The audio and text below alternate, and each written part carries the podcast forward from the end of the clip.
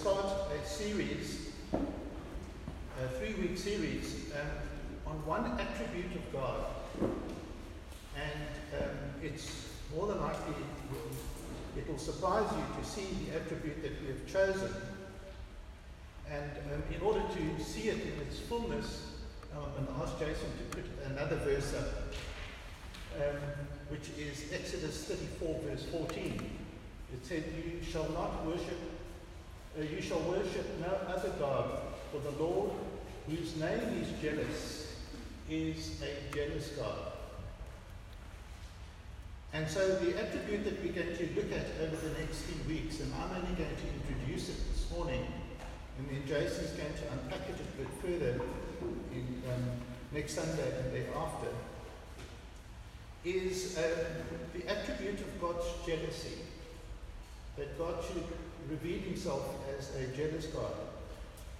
I think it might be true to say that when people hear that God is a jealous God, uh, they may find that offensive. Um, in actual fact, they may find it even more offensive than the fact that God is a God of wrath.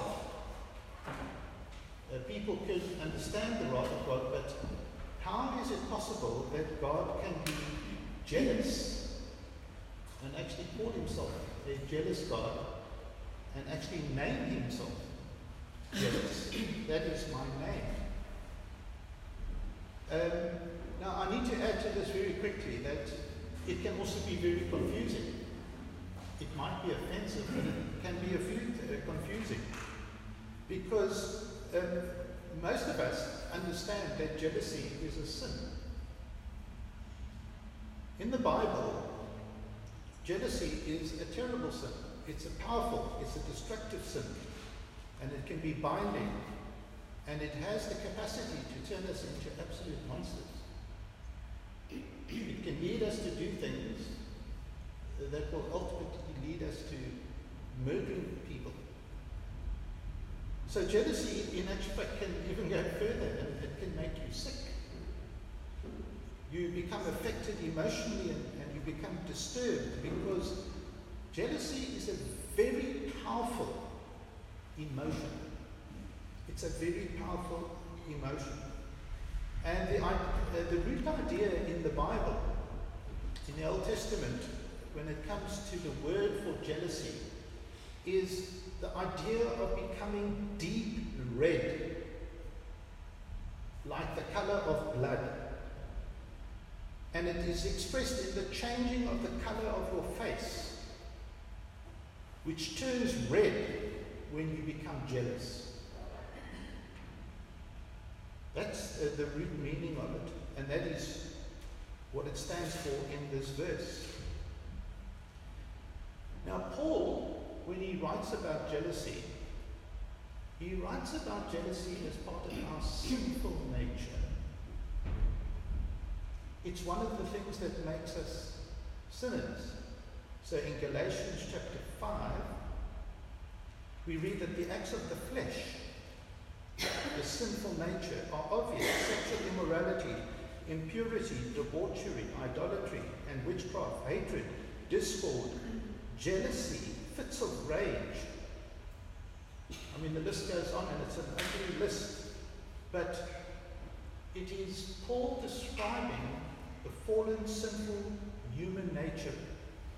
And he's describing it in a way in which it's almost an uncontrollable attribute of our sinful nature. Because it, it never remains constant. And one never knows to what extent it might even go. And yet, the interesting thing about uh, the jealousy of God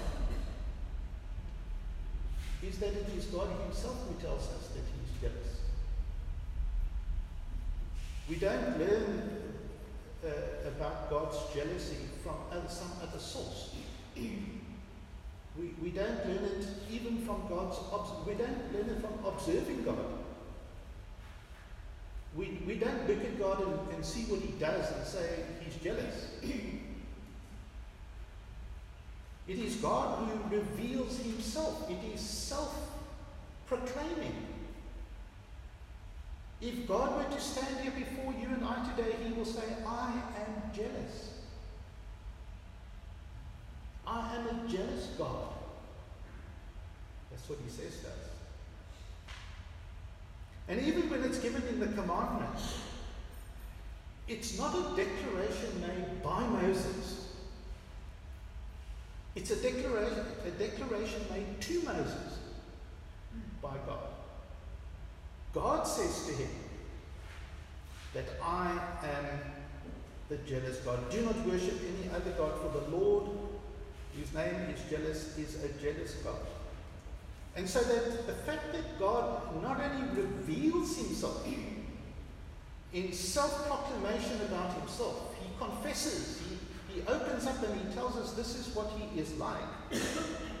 but he also names himself jealous, which in the biblical terms, the name of a person is the epitome of that person's character.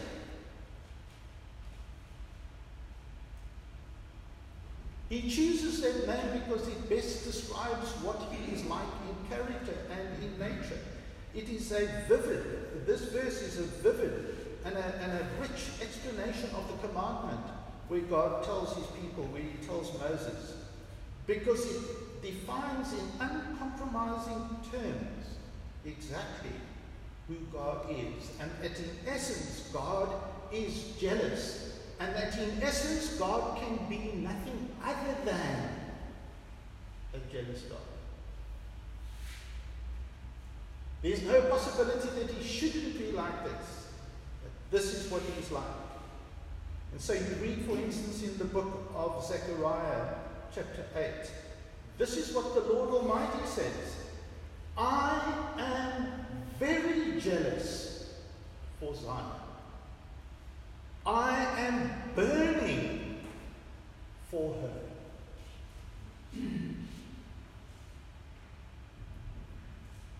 I am very jealous for Zion. I am burning for her like a consuming fire. That is what God is like. You know, God's jealousy is akin to his anger. It is a powerful emotional force within God. It is so powerful that he even says to his own people, The Lord your God is a consuming fire, a jealous God.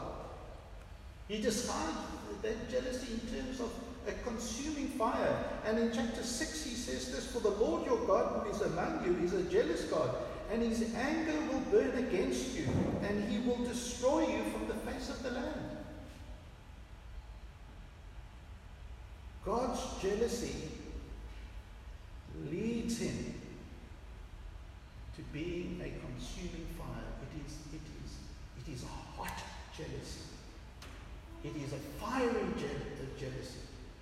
It is an emotional jealousy and it is a holy jealousy that he has for us. You know, as someone once said, wrath is cruel and anger is outrageous. But who is able to stand before jealousy? It throws everything in the pursuit of what it cherishes, cherishes and values. And so in Deuteronomy, we read they made him jealous with their foreign gods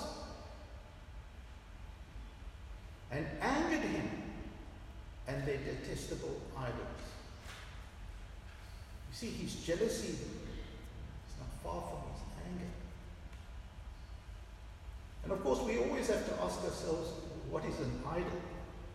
Because we are told here that they made him jealous with, with foreign with their foreign gods or their foreign idols. Well, if you read the commandment, it says, You shall not make for yourself an image in the form of anything in heaven above or on the earth beneath. So you've got to ask yourself, what is an idol? What is it that's going to rouse up God's anger? Well, it's going to be anything that becomes an idol. But does it say in the commandment that you mustn't make an image of anything that is evil? So you see, idols are always evil. Or does it say that you mustn't make an idol of anything that is bad for you? No, it says this You shall not make for yourself an image in the form of anything.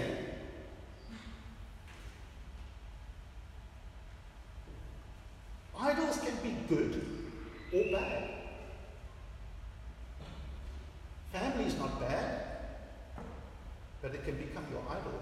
Money is not bad, but it can become an idol. Leisure is not bad, but it can become an idol. You see, it's not just the evil things that rouse us up, rouse God up to, to jealousy.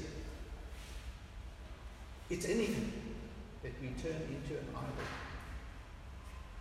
Now, what we need to understand as we consider the subject of jealousy throughout the Bible, we of course need to understand that jealousy can be godly or ungodly. You see, there's a big difference in being jealous of something or jealous of someone than being jealous for someone or for something. If I'm jealous for something, I do not have my own interest at heart. I have that object's interest, that person's interest in I have something else. It's not a selfish, insecure. But when I become jealous of, when I become jealous of your gifts and your talents and your job and your house and your car, then I'm jealous of something. But you see, God is not jealous of anything. But yet He is jealous for everything.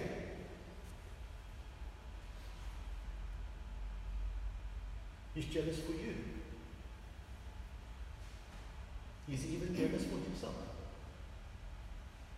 And that's why his name is jealous. He's a jealous God.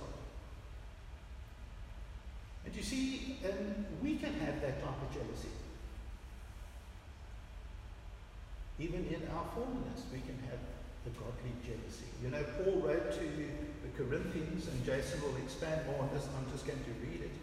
I am jealous for you with a godly jealous, jealousy. I promised you to one husband, to Christ, so that I might present you to her, to him as a pure virgin. He said, I promised you to Christ.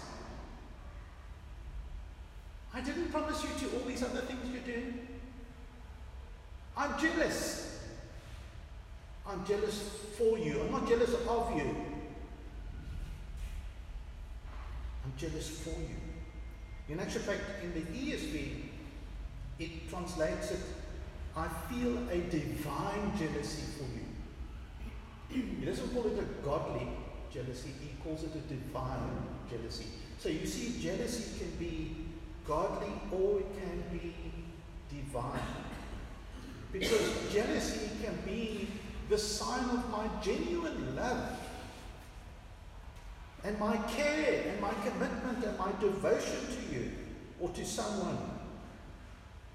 The type of jealousy that we speak of here when we talk of God is not a suspicious jealousy because of some insecurity that God might have, or something that he lacks that he wants, or some ignorance that may be involved, or some mistrust.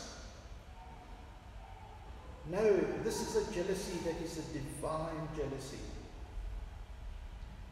And what I want to answer very quickly, and I'm not going to spend much time on, on, uh, on, on each of them, but I'm going to answer just four things this morning about this. What is God jealous about? And, and perhaps I'm, I'm reading my notes, I, I, I forgot, I've changed it everywhere else except here. I said, what is God jealous about? And that's not the right way of putting it. What I want to say is this. What is God jealous for?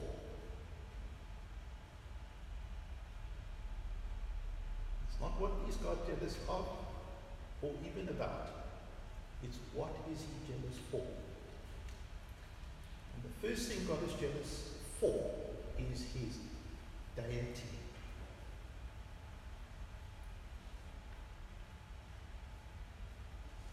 God is jealous for his deity. He is unique, his unique divinity. That there are no other gods. I am the Lord your God. You shall worship no other gods. You see? There are no other gods. God will not brook any uh, uh.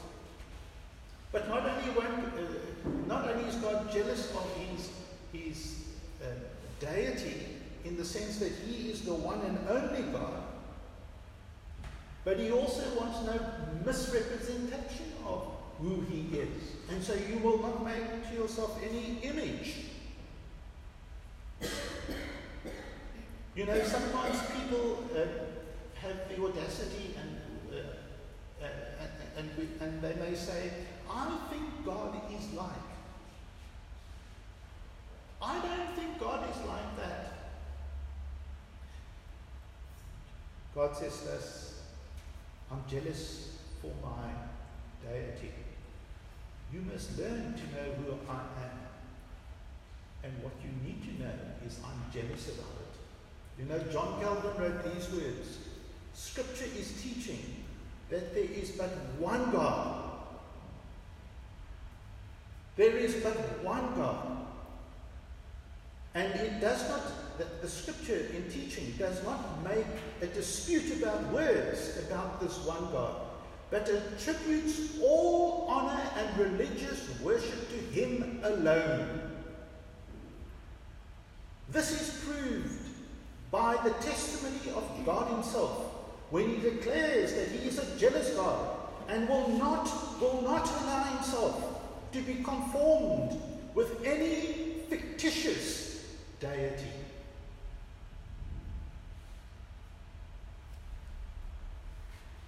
Every other deity is a, a fictitious deity.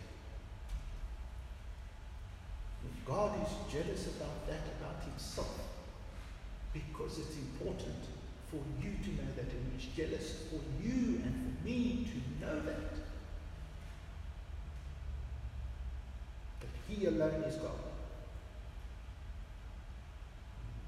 I mean, in the Shema of Israel, which was the sort of creedal statement, it says, Hear, O Israel, the Lord our God, the Lord is one.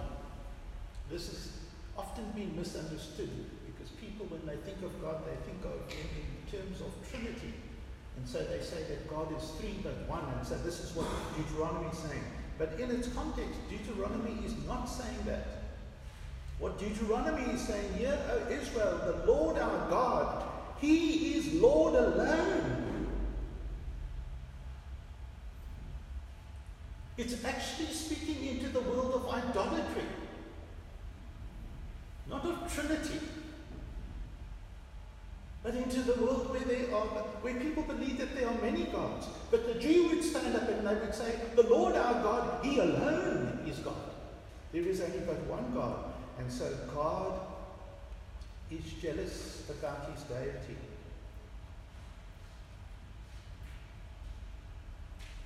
Secondly, God is jealous for his sovereignty. God is jealous for his sovereignty. God alone is the one who rules and is supreme over all. Psalm 115, verse 2 says this why should the nations say, Where is their God? This is what the nations say about Israel and the God of heaven, this one true God. This is what they say. Where is their God? And the answer comes back Our God is in the heavens. He does all that he pleases.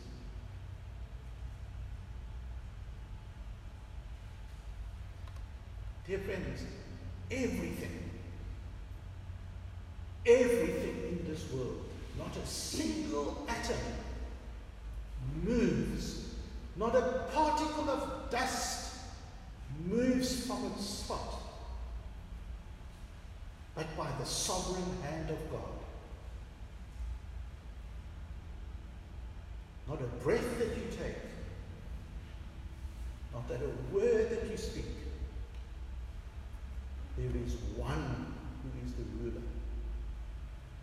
Not just one who is God, but he is the God who rules. And so Israel, Israel is told, fear the Lord your God and serve him only.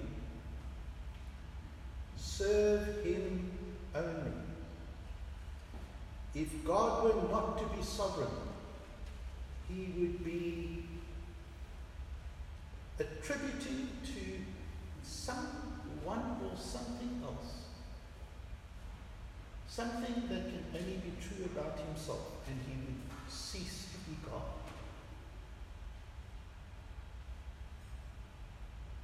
And God is sovereign over his, God is jealous for his sovereignty. God is jealous for his glory. God is jealous for his deity. God is jealous for his sovereignty. And he is jealous for his glory. Now, these things all are very close to one another and they, in a sense, flow into one another. But they must be mentioned separately because here we, here we uh, enter into the realm of worship. Here we enter into the realm of serving and adoration. And, and, and, and, and um, um, the, the Israelites were told, I am the Lord, that is my name. I will not yield my glory to another or my praise to idols.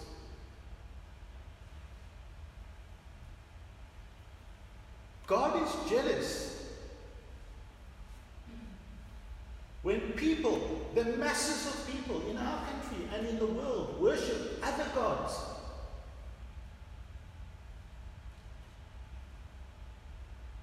Because he does not want to share that honor and that glory, which only God deserves, which only he has, for he alone is the true God. And therefore he's, he alone can be jealous. Because he knows who he is. He is jealous of his person.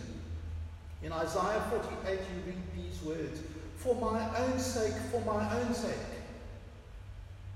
For my own sake, for my own sake, I do this. How can I let myself be defamed? I will not yield glory to another. How can God sit back and allow his name to be defamed, to see people bowing down and worshipping things and people other than himself?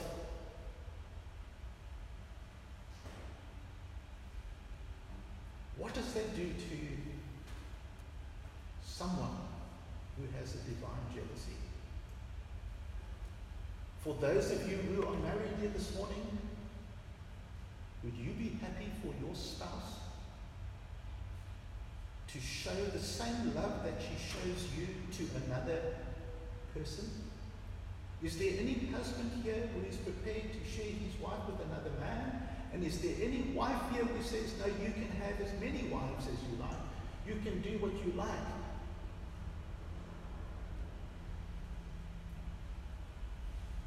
God says, I will not share my glory. I'm a jealous God. God is a jealous lover. Because what emerges ultimately, and we'll see more of this next week and the week after, is that, that this jealousy in the Old Testament is the jealousy of God as a father and as a husband. As a father is jealous over his children, so God is jealous over his children. And as a husband is jealous, or a wife is jealous over her husband, so God is jealous to us of us. And we must make sure that God alone And I want you to listen to this. We must make sure that God alone receives all the glory. To the glory of God alone. You know, again in Psalm 115 it says this Not to us, O Lord, not to us, but to your name be the glory. The trouble with us is we are even tempted to rob God of his glory. And lastly, and with this I will finish,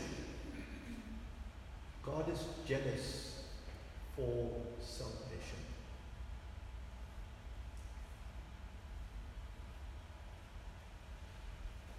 God is jealous for salvation because there is no other name under heaven given among men whereby we can be saved. And God said to his people, I am the Lord your God who brought you out of Egypt. I brought you out of Egypt. Not you, not the Canaanites, not some other nation, not some other power. I brought you out of Israel, out of Egypt with a mighty hand. And I'm jealous for my salvation. You see, God is not jealous of, He's jealous for. And I want to quote, I want to close with a quote from C.S. Lewis. I'm going to sit down if I get through it. C.S. Lewis said this You asked for a loving God. You have You asked for a loving God. You have one. Amen.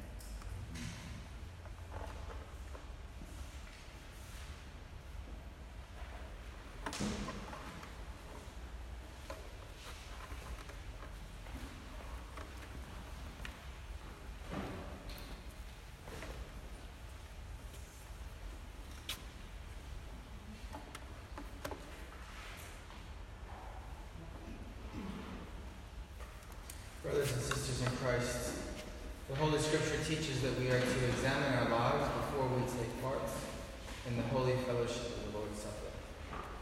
God, in His jealousy, in His infinite love and mercy that flow from His jealousy for us and for our salvation, gave His only beloved Son, Jesus Christ, to die for us, sinners, on the cross.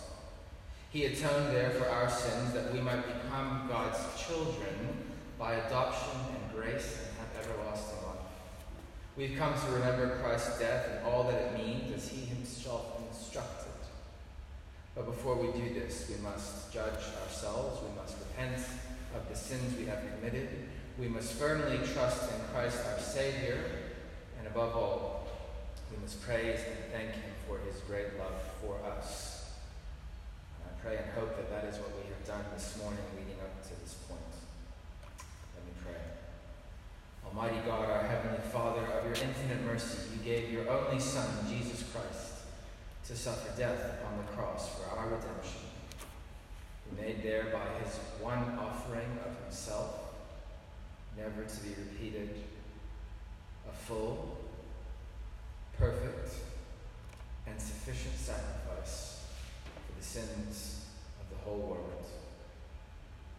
Hear us, merciful Father, and grant that we, receiving this bread and wine in accordance with your Son, our Savior, Jesus Christ's holy institution, to remember his death and suffering, that we may share in his most blessed body and blood, who on the night that he was betrayed took the bread, and when he had given thanks, when he had given you thanks, Heavenly Father, he broke it and gave it to his disciples and said, Take and eat.